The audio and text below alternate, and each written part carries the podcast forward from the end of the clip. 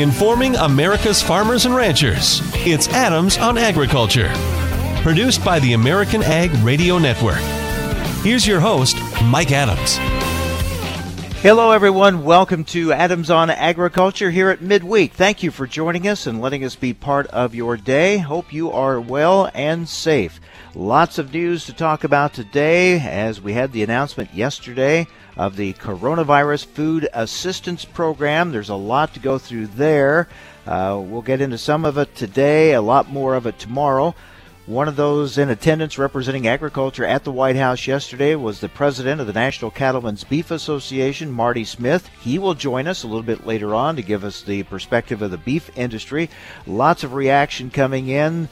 Um, some happy with the announcement, but saying more is needed. Others uh, feeling left out. We'll have a lot of reaction in the next few days to all of that. Also joining us today will be the CEO of the National Pork Board, Bill Even, will join us to talk about the situation, the crisis facing the pork industry, and what the National Pork Checkoff is doing to help. And today we we couldn't reach him yesterday, but we think we'll get him today. Dave Carter, Executive Director of the National Bison Association, will join us to talk about uh, the challenges facing that sector of agriculture. So a lot to talk about today, but we're going to start things off with a special guest. We have Wisconsin Senator Tammy Baldwin with us. Senator, thank you so much for joining us here on Adams on Agriculture.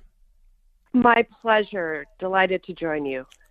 Lots going on. First of all, I wanted to get your thoughts on the uh, the CFAP, as it's being called, the Coronavirus Food Assistance Program. The announcement coming out yesterday. Of course, in your state of Wisconsin, the big dairy state, uh, of, of particular interest to many of your uh, producers there that dairy producers are expected to receive $2.8 billion after a $700 million reduction because of, of payment limits. Um, what are your thoughts on the package overall and how uh, much you think that will help producers in your state? Well, certainly it's uh, welcome news, and I'm uh, currently reviewing the USDA's announcement in consultation with um, farm groups and farmers in Wisconsin. So it's really good that the USDA has acted and is now utilizing the tools that Congress provided them in the CARES Act uh, to get support to our farmers right now. Um, but I'm one in the camp of uh, we know we have a lot more to do. Uh, it's a good start, but we need to take additional steps for direct financial assistance for farmers in um, our next uh, major coronavirus response package. Should be pointed out, farmers can begin signing up for the program starting next Tuesday. Um, farmers will not receive all of the money right up front, and there's a question of whether the other part of it, the 80% will go to farmers initially. The remaining 20% will be distributed if there's enough money left over at a later date. But we'll get into those details later on. I uh, want to talk to you, Senator, about some legislation that you are co-sponsoring uh, to uh, address the needs from the coronavirus and uh, how you see this helping all of the economy, but in particular, we're looking at the agriculture part of it. Tell us about your legislation. Yes, well, this is uh, bipartisan legislation I'm introducing today with uh, both of the U.S. senators from Maine, uh, Susan Collins and Angus King, uh, to help address um, sort of agriculture and food supply chain uh, disruptions um, so that uh, our farmers can get their products to market. Um, we've had a lot of reporting in the state of Wisconsin, um, in our dairy industry, about uh, the need to dump milk because of uh, supply chain disruptions. And there's a lot of reasons um, behind these disruptions during this pandemic. Um, and uh, right now, we really want to um, create this much more flexible program um, called Farming Support to States Act so that state departments of agriculture um, can really fine tune this aid to the particular supply chain issues that they're facing. So, by way of example, um, in Wisconsin, in the dairy industry, Um, we have processors who process for, uh, you know, the grocery stores, retail customers, and we have processors who process milk for um, large-scale institutions, uh, schools, universities, restaurants, um, uh, corporate cafeterias and the like.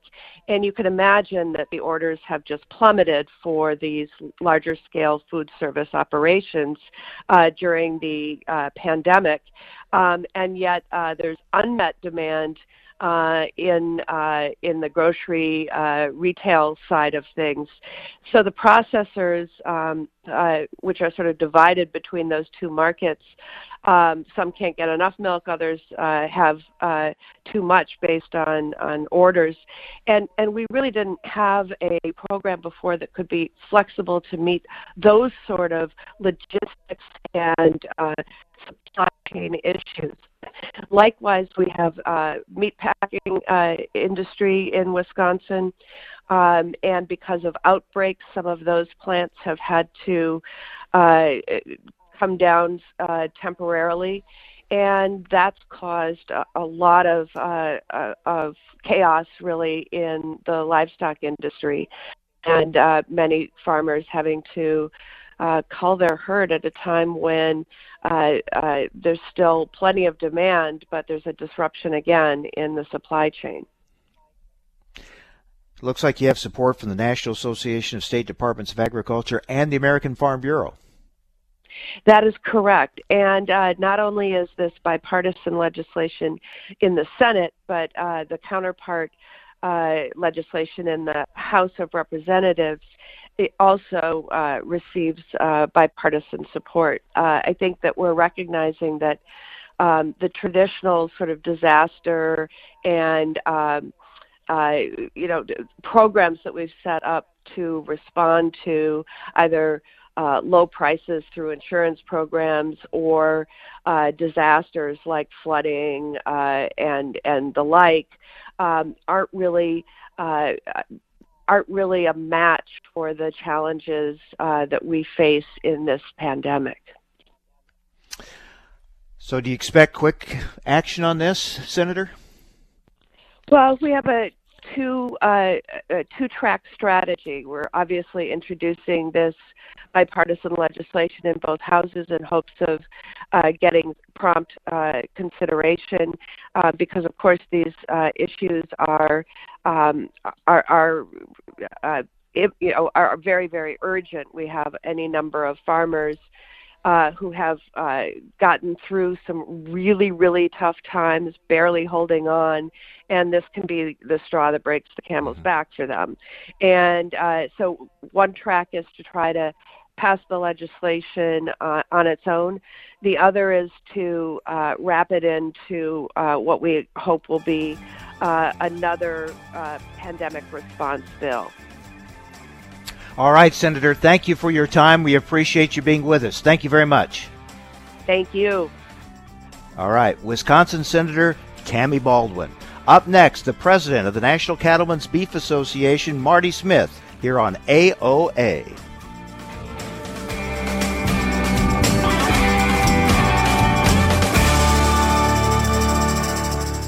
Revytek fungicide from BASF has been specifically developed for the selective soybean grower who doesn't compromise. If you think good is good enough, if you're okay with just achieving rather than overachieving, if average is your goal, this is not the fungicide for you. Revytek fungicide, brand new chemistry, three no excuse modes of action, zero modes of compromise. Sounds like the fungicide for you.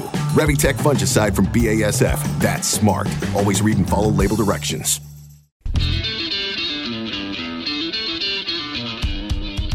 Information America's farmers and ranchers need to know. Adams on Agriculture. Now, back to Mike Adams. Cattle producers expected to get payments just over $5 billion after the payment limits are put in. It's according to USDA's uh, analysis on the Coronavirus Food Assistance Program. Details announced yesterday there is a payment cap of 250,000 per person or entity. The cattle payments based on both market losses between January to April as well as the current herd. Well, one of the individuals at the White House for that announcement yesterday was the president of the National Cattlemen's Beef Association, Marty Smith, and he joins us now. Marty, thank you for being with us. Uh, that was quite a day yesterday. Tell us about that experience at the White House. Well, thank you, Mike. Certainly, always a, uh, a, a tremendous honor um, to to be invited to the White House. Uh, it says a lot about uh, where National Cattlemen's Beef Association stands with uh, the administration and the president. Uh, we we were there along with, uh, or I was there along with Zippy Duvall, president of, of American Farm Bureau. We were really the the only two uh, ag groups that were were part of that ceremony yesterday, and it is uh, just a great honor to to be there and to have the opportunity to talk firsthand with the president, also to talk with uh, Secretary Perdue. Um, uh, in, in something like that. What are your thoughts on the payments for cattle producers and the formula, if you will, that, that's used to determine those payments? We are still at, at NCBA trying to dissect the uh, the, the, the formula. uh, certainly, uh, like a lot of other governmental programs, it can be a bit confusing, and uh, you know, we had uh, NCBA had submitted uh, quite a bit of, uh, of economic information to USDA. Uh, in going through that process, we had a lot of discussions about it, and, and I think we all agreed that this this program is a first step. We understand that it is not going to put anybody back in a totally whole and complete position. We continue and will continue to, to, to lobby for additional funding particularly uh, with this program, um, you know, the, the cow calf segment was probably not as covered as we would have liked to have seen, is certainly not at the numbers that, that our economic projections were showing.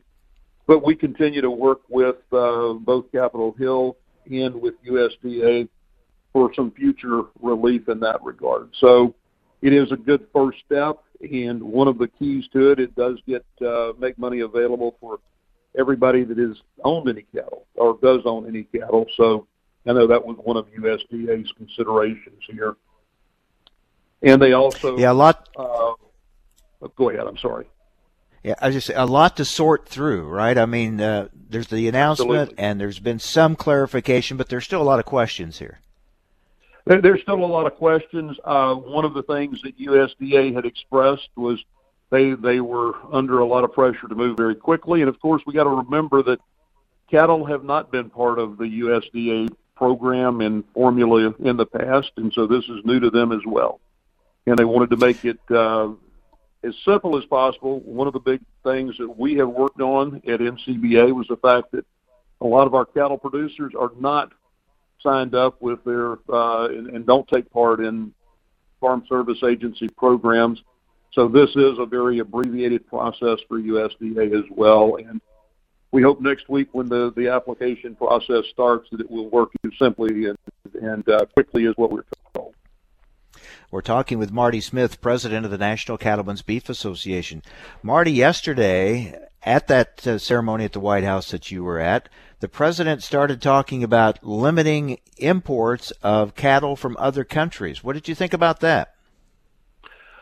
Well, I got to tell you, I, I first off, I was uh, absolutely in shock. Um, I was standing six feet away in a socially uh, responsible manner from the president, and as somebody said, said Marty, you could have stopped him, and I, you know, I didn't feel it appropriate to go up and tap him on the shoulder and say, "What are we talking about here?"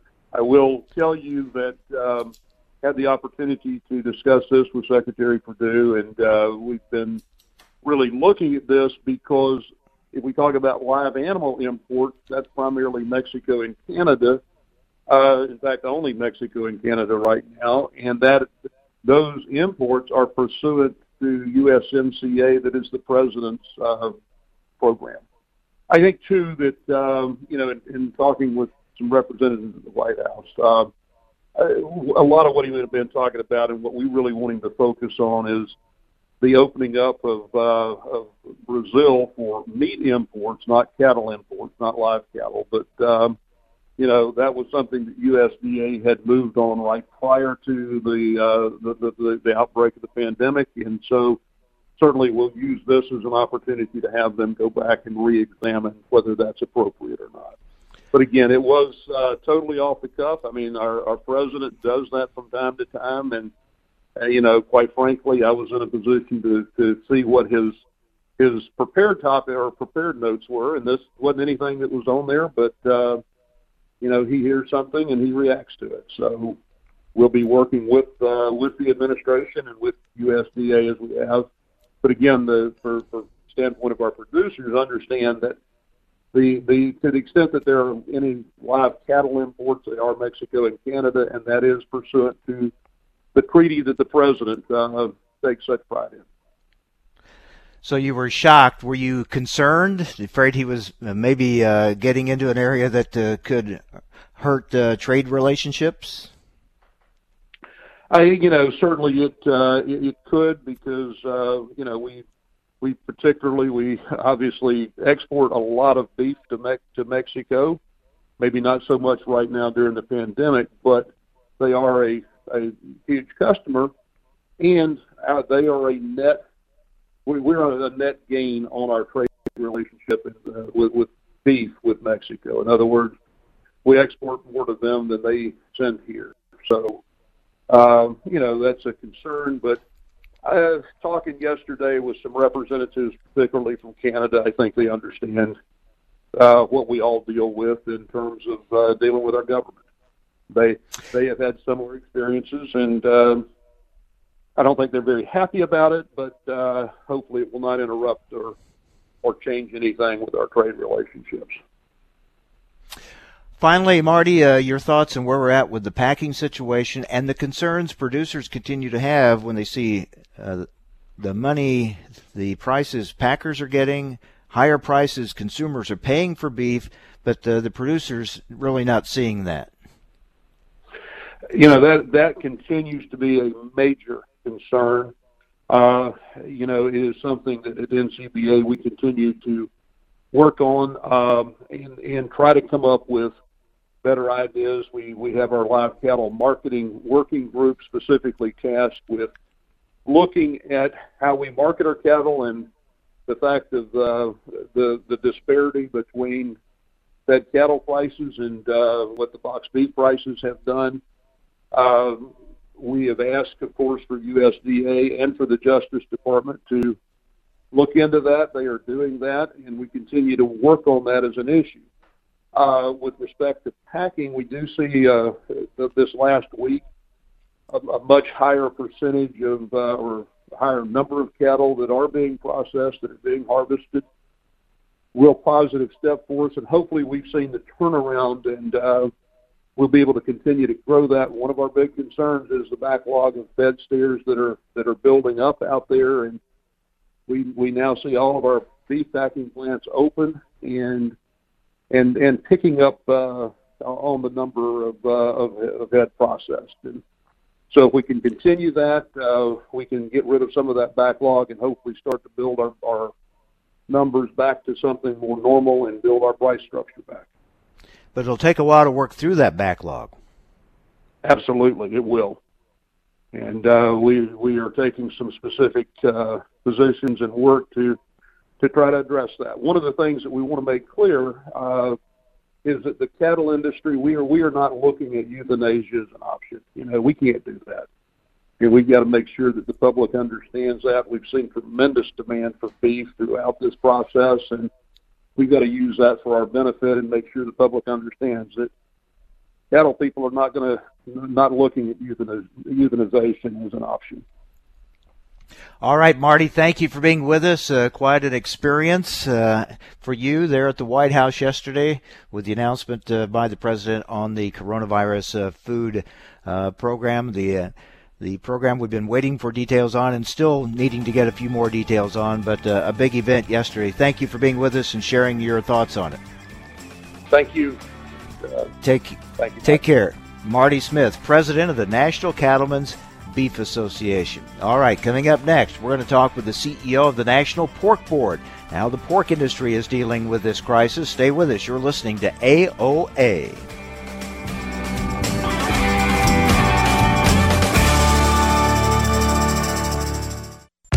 Farmers can't choose the weather, trade policy, or market prices, but they can choose the most advanced dicamba with confidence. Engenia herbicide has the lowest volatility of all dicamba salts for more successful on target applications. And it's straight from the dicamba experts, BASF. So make the confident choice for your soybean crop. Talk to your BASF rep or authorized retailer. Engenia herbicide is a U.S. EPA restricted use pesticide. Additional state restrictions may apply. Always read and follow label directions.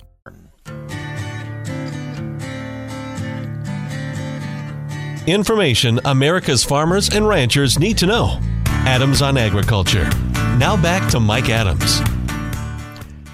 So we continue to look at the coronavirus food assistance program. Cattle, dairy, and pork producers, as well as corn and soybean growers, should get the biggest share of the $16 billion in that uh, relief program. Uh, fruit and vegetable crops also eligible for payments, lamb and wool producers as well. More commodities could actually be added later. We'll be talking more about that on tomorrow's program. We talked a little bit about dairy earlier with Senator Baldwin from Wisconsin. Just talked uh, beef with uh, Marty Smith, president of the National Cattlemen's Beef Association. Let's turn to the uh, pork side of this. Pork producers expected to receive $1.6 billion after a $1 billion reduction because of payment limits. Uh, certainly, it's a crisis situation. It's been facing pork producers for some time now with this uh, coronavirus uh, pandemic. Let's talk about it with Bill Even. He is CEO of the National Pork Board. Bill, thanks for joining us here on Adams on Agriculture. Thanks for having me, Mike. Obviously, this assistance will help pork producers, but it won't take care of all the needs that are out there. No, uh, it's certainly welcome, but uh, I think you're right, Mike, that uh, regardless of whether you're in uh, hogs or cattle or corn or soybeans or wheat, uh, certainly all of agriculture is under quite a bit of pressure. And uh, everything that uh, we can get for assistance is welcome, but when you think about the structure of the U.S. pork industry, um, we're we're structured a bit differently than say many of the, the say the row crop farmers are, and so been a lot of discussions around uh, how do we how do we tailor this uh, federal assistance based on the way the industry is structured. Yeah, a lot of those details yet to be worked out, and uh, uh certainly the the the crisis situation though that producers are facing now. We we hear a lot. We talk with producers about having to euthanize animals and the backup that's going on, and even with plants opening up now, it's going to take a lot of work through that. Absolutely. Uh, right now, as the data as of yesterday, our our U.S. packing capacity on the pork side is about 80% of capacity. So that means every single day there's 20% of the pigs that should be getting into the plant and into the food system or not. Uh, we got a rough estimate. There's probably at least over 2 million head of hogs backed up right now, and every day that goes by, that continues to grow. Now, the producers are doing everything they can to avoid that. Uh, they've changed the diets of the pigs, essentially put the pigs on a diet, and they're really looking to uh, manage uh, pen size and pen spacing with their veterinarians. But at a certain point here, uh, you're really left with no option. There's new pigs coming in from the front end, and if you can't get the pigs out uh, into the food supply, uh, some producers are having to do the, um, I guess, the unimaginable, and that's euthanize uh, healthy hogs. Uh, ground zero for that really is kind of the upper Midwest now: Minnesota, Iowa, Nebraska, South Dakota. And there are issues and concerns with that as well, just what do you do with you know you euthanize those animals, and then you've got some issues then. That's right. So you you know every state's got different environmental regulations, and so our pork producers and our state veterinarians are working hand in hand with state governments to just really de- to determine how do we uh, euthanize these animals humanely, uh, deal with the mental uh, stress on the on the farmers that are having to do this, and then uh, try to get those animals to rendering if possible, or certainly in some sort of a compost. It's it's a terrible waste, uh, and I think the producers I speak with, um, that's the main thing that that that bothers them is they see the waste of uh, pigs they've spent their you know their career raising and not being able to feed people. Uh, it really bothers them. Yeah, these are challenges and concerns on on multiple levels. That's for sure. We're talking with Bill Even, CEO of the National Pork Board. Bill, how is the pork checkoff uh, helping uh, producers and, and the industry get through this tough time? A great question. So the checkoff, we do research, promotion, and education for the nation's 60,000 pork producers. So our board acted really aggressively very early, and we laid out three priorities. Number one, get the packing plants back up and running. We work very closely with the National Pork Producers Council and the North American Meat Institute uh, to um, really think about how do we protect the food workers in this country and make sure they're comfortable going to work. It's because if you're running the plants and the plants are running uh, close to 100% capacity, it minimizes the waste uh, that's happening on the farm. Number two was dealing with the pragmatic reality of just depop and disposal. And that came into two parts. One is our veterinarians here at the Pork Board working closely with producers and getting them information on just frankly how to do this correctly if if needed. And the second prong was how do we talk to consumers about the you know the issue at the farm and really help them understand that this wasn't the farmer's decision. And then the third piece is looking forward, and it's really about how do we protect pork as a brand long term. And the checkoff has been deeply involved, spending millions of checkoff dollars, producer dollars, in these three spaces over the past two months.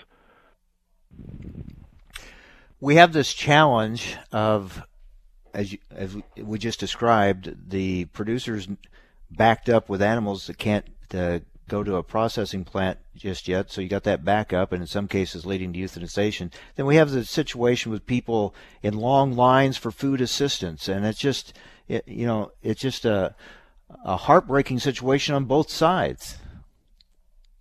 Absolutely, Mike. You're you're sitting in a spot where the the middle part of the logistics and the food supply chain just were not operating, and the industry uh, prides itself on uh, raising high quality pork.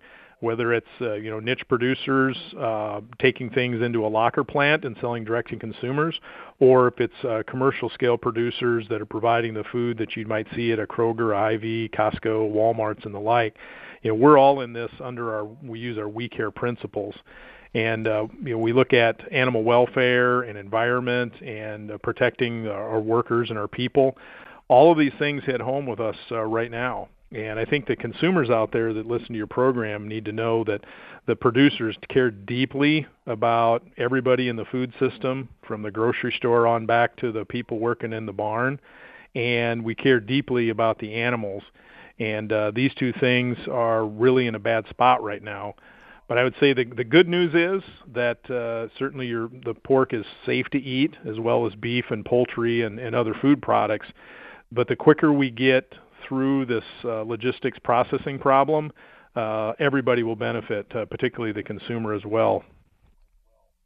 Yeah, I was talking with a friend just over the weekend who did not understand uh, why there were shortages of meat or higher prices uh, for for meat uh, at the grocery store, and they th- they were asking, was is there a, was there a shortage of of cattle or a shortage of hogs all of a sudden that they had not heard about? They didn't you know they didn't quite understand the the middle part of the supply chain and the processing part of it, and the distribution. You're, you're spot on there, and you know people are used to being able to go to the grocery store or or used to be to a restaurant and pick up what they wanted, and uh, the system worked uh, perfectly fine. There's no shortage of food in this country. Uh, it doesn't matter if you're talking vegetable growers, grain, or or meat. Uh, the products are all there. It's just a matter that with uh, COVID, the virus is the enemy here, and the quicker we get this managed and keep people safe in that process, the quicker we can get back to normal. And I think the the what, the message that our pork producers want to let everybody know is uh, they're out there striving every day, uh, trying to to raise raise food for people, and uh, they take pride in that. And we want to make sure consumers know that while you may not be able to find your favorite cut of meat in the in the grocery store, there's certainly options. And our website at pork.org, uh, you can go and get recipes there to maybe cook something you haven't used to uh, been cooking and with Memorial Day coming up, it's certainly grilling season now as well. Yep, fire up the grills. Uh, one thing's really painfully obvious, Bill, that even though we're we're seeing some improvement, you know, you mentioned the packing plants coming back online and some steps being taken to get us back. It's going to take quite a while. I mean, the the impacts of this, the effects of this, will be felt for probably years to come. Yeah, certainly it's it's going to change the the structure and size and scale of, of mm-hmm. agriculture across all fronts. Um, I know we're looking at some of the the most severe impacts happening between now and Labor Day. Yeah, when we look at you, uh, you just brought up something that I've been wondering about. Do you think this will lead to changes in the structure of the pork industry? I think the answer is yes. Uh, it's unclear exactly um, how how major those changes will be. A lot of it depends on the availability of uh, federal assistance that's been uh, delivered uh, through the USDA. How many producers are eligible? Uh, what what they can use to essentially pay pay the bills between now and fall and it's working hand in hand with their banks, uh, making sure that are they in a strong enough position where I'm willing to, you know, get my I can get an operating note to kind of come out the other end of this tunnel. It's, you know, frankly, we're in the same position as every other American are. Uh, we're trying to get through the the summer and hoping for brighter days in the fall. All right, Bill. Thank you for being with us, bringing us up to date on the activities of the uh, the pork checkoff to help the industry through these uh, difficult times. And we'll stay in touch and talk more as we go along. Thank you very much. Thank you, Bill Even, CEO of the National Pork Board. Well, we continue to look at the the announcement yesterday on the package that was announced. Uh, wheat growers say that three major classes of wheat were unfairly left out of the program and they're going to ask USDA to reconsider. We'll be talking with the National Association of Wheat Growers tomorrow about that topic. What about the bison industry? Any help for them, and what is their situation? We'll talk with the executive director of the National Bison Association next here on AOA Adams on Agriculture.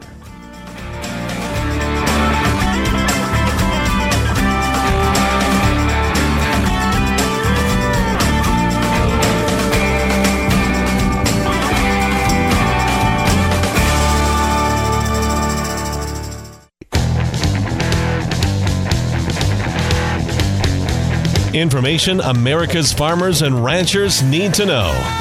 Adams on Agriculture. Now, back to Mike Adams. Okay, so let's try to go through some of this, some of the high points here of the coronavirus food assistance program. And again, there are a lot of questions, a lot of details. And we're going to try to get some USDA officials on this week to uh, try to clear up some of this, but uh, kind of going over what we know. So got 16 billion dollars, and there's the 3 billion for the food purchase part of it, but 16 billion in relief payments to producers. Expected most of that will go to cattle, dairy, and pork producers, as well as corn and soybean growers. But a lot of other commodities will be eligible as well. Fruit and vegetable crops eligible, lamb and wool producers, and there could be, and this is something we'll have to wait and see, but other commodities could be added at a later date if they can provide the information that will be needed to show USDA that they should be included. And that's part of the reason that USDA is prorating the initial payments to 80% of a producer's eligible total because there may be more commodities coming in at a later date. So uh, it starts off 80% going out. The other 20% will depend on whether or not uh, there's money left in the program. So that's uh, something to keep in mind as we go through this. Um, Dave Carter is executive director of the National Bison Association, and he joins us now. Dave, thank you for being with us. Was there anything in this uh, package announced uh, yesterday? Any any assistance for those in the bison no, industry? No, we we were really disappointed, Mike, um, because we had the commissioner of agriculture in North Dakota, Doug Goehring, had convened a group of, of bison folks, uh, both private and tribal, to to put together some specific recommendations, and we sent in an analysis to USDA on the impact that was being felt by the by the bison business, and there were eight senators that sent in a letter on our behalf. But the uh, the thing that we saw in there was that the commodities that they they covered, you know, the beef and, and pork and the like, were ones in which they said they had sufficient market information to show that there was at least a 5% loss. And unfortunately, USDA does not keep uh, data on the bison business to the extent that they do on our friends in the other commodities. And in the the one price report they they monitor is a, a wholesale uh, carcass report is the only thing that they offer. So we are hopeful uh, because in the package they said there's an additional 637 million that's being set aside that they're going to issue a notice of funds available that uh, those commodities can provide information on the impact that they're experiencing. And we're certainly seeing an, an impact far beyond 5% in the bison business. So we'll be waiting for that uh, that notice to come out so that we can provide the documentation that the bison producers need to have the assistance on par with our friends in, in the beef, pork, and uh, in lamb industry. Yeah. Is the impact on the bison industry similar to what we're seeing in other areas of, of the livestock industry? Well, it's it's similar but different. Let me put it that way, Mike. You know, as we've built our business over the last decade and a half, we have built a strong demand in both the retail and and the restaurant trade. What's interesting though is that about 85% of the demand or more for the higher end cuts, the tenderloins, the strips, and the ribeyes, that demand has all been in the restaurants. Whereas the, the retail markets, all the way from Whole Foods to Costco, has primarily been for ground bison. So what happened about six weeks ago when the restaurants shut down? Um, our marketers, you know, lost that part of their market. At the same time, the retailers were calling up and saying, "Hey, send me twice as much as you did last month." The issue is, you get can't take a you know nice tenderloin and, and strip and just grind it up in, into ground bison, and and capture that you know that price. The, those those high-end cuts, uh, they're about 9% of the carcass, but about 25% of the value. So all of a sudden, when you take them down to ground price, it, it really had an impact. And so, you know, we had uh, our price dropped uh, for the, the carcass price dropped uh, over a two-week period by 10%. And that's not really captured in the reports that have been issued and, and the basis for what USDA uh, released their market data on. We're talking with Dave Carter, Executive Director of the National Bison Association. Now, you did get some good news recently uh, when the government of Mexico announced it was opening up to U.S. bison. Yes, we were really pleased about that last Friday when we got the call from our, our, friends at the Foreign Ag Service at USDA we approached Foreign Ag Service back about two years ago with a request to, to get Mexico open for, bison, U.S. bison exports or bison meat exports. Uh, it's been a market that's never been available to our producers, but our marketers were telling us that they were getting calls from distributors and marketers in Mexico that wanted to bring in bison. So we went to Foreign Ag Service and filed a request, and they petitioned Mexico to to open their market, and it's been about a two-year process of negotiating the, the procedures and protocols. Um, but finally, on Friday, we got the call that Mexico had agreed to what USDA offered in terms of procedures, and so that market is open. And that's going to be helpful for us uh, because, first of all, in anticipation of this happening, USDA invited a couple of bison marketers to go along on a trade mission to Mexico in November. So you know, we have folks that have got established contacts, and I'm sure they were picking up the phone Friday afternoon to to start making those calls. But the the other good thing for us is that the customers in in Mexico, uh, a lot of the types of meats that that they enjoy are cuts that we tend to be a little bit long on here. Some of the thin meats and the variety meats, and so having those customers take up uh, some demand is going to help us balance our carcass utilization. So it was very good news for our business.